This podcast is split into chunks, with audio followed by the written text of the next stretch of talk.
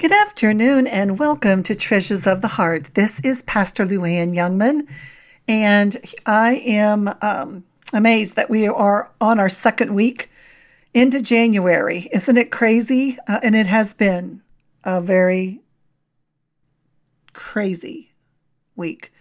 I'm not even sure that's the right word. Perhaps I could say it's been a very sad week for this nation in so many different ways and hearing so many different opinions. We are so divided in our country, but we are also divided in our faiths, uh, in our beliefs. Um, we have got this plethora of information. Uh, sometimes it's like information overload, and we are to a place where we don't even know what to believe, who to believe. And um, you know, if you would ask me, Pastor Luann, how can you be so confident in what you believe? I believe for me, I am confident in that my belief isn't founded on what I think. My belief is founded on God's Word. And I believe that if I look at this world and I want to listen to anyone's advice, if I want to see who has my best interest at heart, then I don't think I could go to any place any better than God's Word. As soon as I began to read it, I didn't understand it because I wasn't saved. And I don't believe that the Bible is really for the world. They would rip it and tear it apart and burn it, which they've done, right? But once I was saved, and the Holy Spirit became a part of who I am, came to be with me and in me. When I then began to read the Bible, the illumination, the excitement, the passion, the answers to questions, it all came to fruition in my life. Totally changed my life. And, and I have to believe for the better. Um, I do believe that it's for the better. And why am I so strong? I mean, the older that I get and the longer that I walk with God, the more experiences I have of His goodness, His grace, His forgiveness, His mercy, His power, His authority, and and to see all of these Old Testament prophecies. Prophecies are those that God gave, you know, to men to be able to show us what the future was going to look like. And I mean, in in the Bible, there are hundreds of prophecies that were made hundreds of years before the fulfillment, but yet such a high accuracy. You don't make this up. This can't happen hundreds of years later. People have died. They, they can't come back and say, oh, hey, I made that prophecy. So Isaiah is going to say, okay, well, I, I'm here in 500 years uh, into the future, and now I'm going to make my prophecy happen. No, this is God. So he continues to prove himself to me and who he is over and over and over again. So you know, the longer that I am with him, the stronger my faith is that he is real and that his word is truth. So if I have a truth outside of God's word, it has not proven to me nothing that has been as good as what God's word proves because it's one continuous love story. It is good against evil, it is light against dark. God is for me. The world oftentimes is against me. Evil, for sure, is against me. So, why am I doing this in the middle of the book of Revelation study? Because we ended last week in the first, you know, few verses there, I believe to verse 8 of the book of Revelation, chapter 14. And I've been kind of stuck in like verses 6 and 7 because something has changed up. I mean, we have the the unholy trinity, right? That's here, which would be Satan, the antichrist and the false prophet, which mimic and try to copycat God the Father, the Son and the Holy Spirit. So God the Father, Son and Holy Spirit are for good. They created this world. Jesus said, I came that you might have life, have it more abundantly. Do you ever hear Satan say that? No, it's like, follow me and I'll give you this. And then he gives you what's going to kill you so he can take your soul. So he is a thief. He is a liar. He proves to be that And all you have to do is just watch what's happening with drugs and all the overdoses, and I can guarantee you that's not of God. That's not of God. God sent his only son to keep you from having to be addicted to that drug because Jesus has the power to heal you from that addiction. He does. Honest. He does. If you give him this chance, he does. And there are so many others who will work with you who are believers that yes, you can be delivered. You can have the strength. You can have the motivation because Philippians tells us, right? I can do all things through Christ who strengthens me. That needs to be a declaration, a proclamation out of our mouths on a daily basis. Because right now, every day we face things where I need to say, Thank you, God, that I can do all things in Christ who strengthens me because my strength is weakening day by day. My physical body is fading day by day. But this, this word, this word builds me up, just like if I'm lifting weights and my physical body is being strengthened by what I'm doing for it, not against it. By just sitting around and doing nothing. My body was made for exercise to strengthen muscle and bone.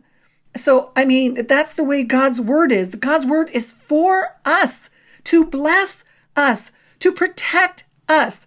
So, when I'm in this book of Revelation, and we're kind of sticking here on chapter 6 and chapter 7 for today, and then we'll finish, I believe, I believe we'll finish 14 next week. But let me just help you to remember what those verses say um, from last week. So, beginning with verse 6, it's the vision of the angel. And it says, John's got the vision, and John said, I saw another angel flying in mid heaven, having an eternal gospel to preach to those who live on the earth and to every nation and tribe and tongue and people. Verse 7 And he said with a loud voice, Fear God and give him glory, because the hour of his judgment has come. The hour of God's judgment has come. Worship him who made the heaven and the earth and sea and springs of waters. And another angel, this is verse 8, a second one followed, saying, Fallen, fallen is Babylon the Great. She has made all the nations drink of the wine of the passion of her immorality. And I'm sorry, I think last week I said immortality, and it is immorality. So let me make that correction. However, listen, I want to talk to you though today, and it's so important. So, whatever you're doing, if you're driving, why don't you pull off the side of the road and listen? I did that once when I needed to forgive someone, and God came and sat in the car with me and showed me how to do that and how to forgive someone who I, I never thought I could. So, and I did. And I'm so grateful. God had a greater plan than anything I could have envisioned in my mind.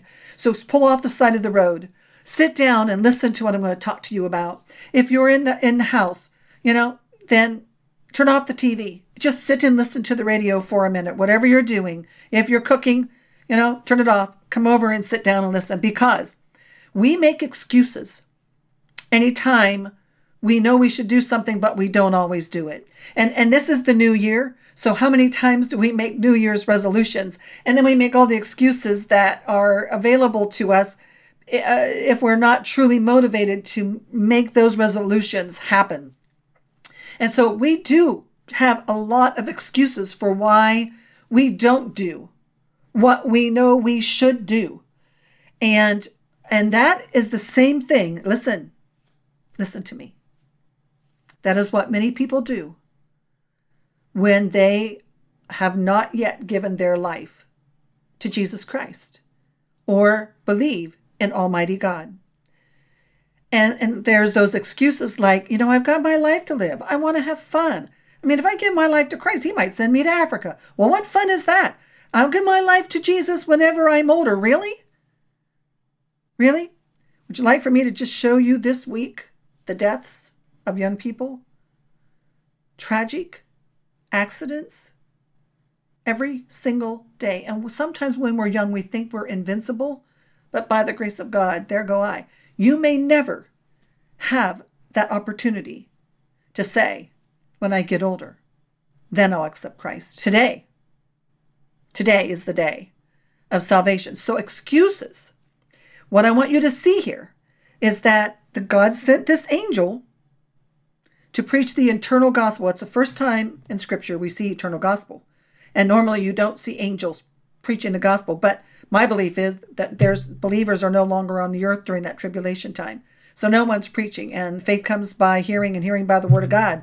So your faith isn't going to come if you're not listening to God, all right? So we have these excuses. But now, this eternal gospel now is being shared not by a preacher or a teacher, not by an evangelist or missionary. There may not be any of us left to preach. We may be in glory with God because we probably are killed for not accepting the mark of the beast. Or we're starving to death because we can't buy or sell. However, it is, God's sending his angel. Now, he's mid heaven. Now, I want you to know that there isn't going to be anyone on earth who is not going to be able to hear the angel sharing the eternal gospel. Because God said that that's going to be sent to those who live on the earth, to every nation and tribe and tongue and people. Listen, what does that say to you and what does that say to me? That means no more excuses. This is where the rubber meets the road. This is your decision making time. If you live to this point and have not already previously died. And so I want you to understand that there is nowhere in the Bible that tells us that you're going to be saved after death. I understand that that sometimes Catholics do have that belief that you can pray someone after they're dead into heaven. Um, I, I don't see a lot of that biblically when my reading and my interpretation, but let me just say, for the most part, Jesus never said that. He can call you and bring you back to life, and that's what eternal life, right, is all about. When you're dead, you can come back to life and live eternally for the with the Lord. So, but your chance of making excuses, or maybe people think, I don't need Jesus. I'm I'm a good person. I do good things on the earth, really. Great for you. I'm glad that you're a good person and that you're doing good things. But you know, you didn't die on a cross. You can't forgive the sins of the world. Only God, through Christ, can forgive you of your sins to make you to be able to go through Christ to have eternal life being if being good was good enough, God never would have had to send his son here to die a cruel death on a cross so that all of our sins could be forgiven when we ask them to be forgiven. So that that excuse is I don't need Jesus because I'm good enough isn't good enough. You know, remember Jesus had said when it comes your time to get into heaven and there's going to be judgment, right? You don't just get to slide in, there's going to be judgment, right? So we're going to have to face judgment. And Jesus said, You're going to say, But Lord, I did this for you. And Lord, I did that for you. Well, Lord, I served you here. And I talked about your name. And Jesus said, Get from me. I don't even know who you are. Does Jesus know who you are? Does he? Does Jesus really know who you are? Do you do you love him and serve him?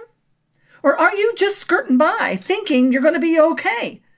Your excuses will not hold water because once if you're here during tribulation, the angel proclaims the eternal gospel, there will be no more time for excuses.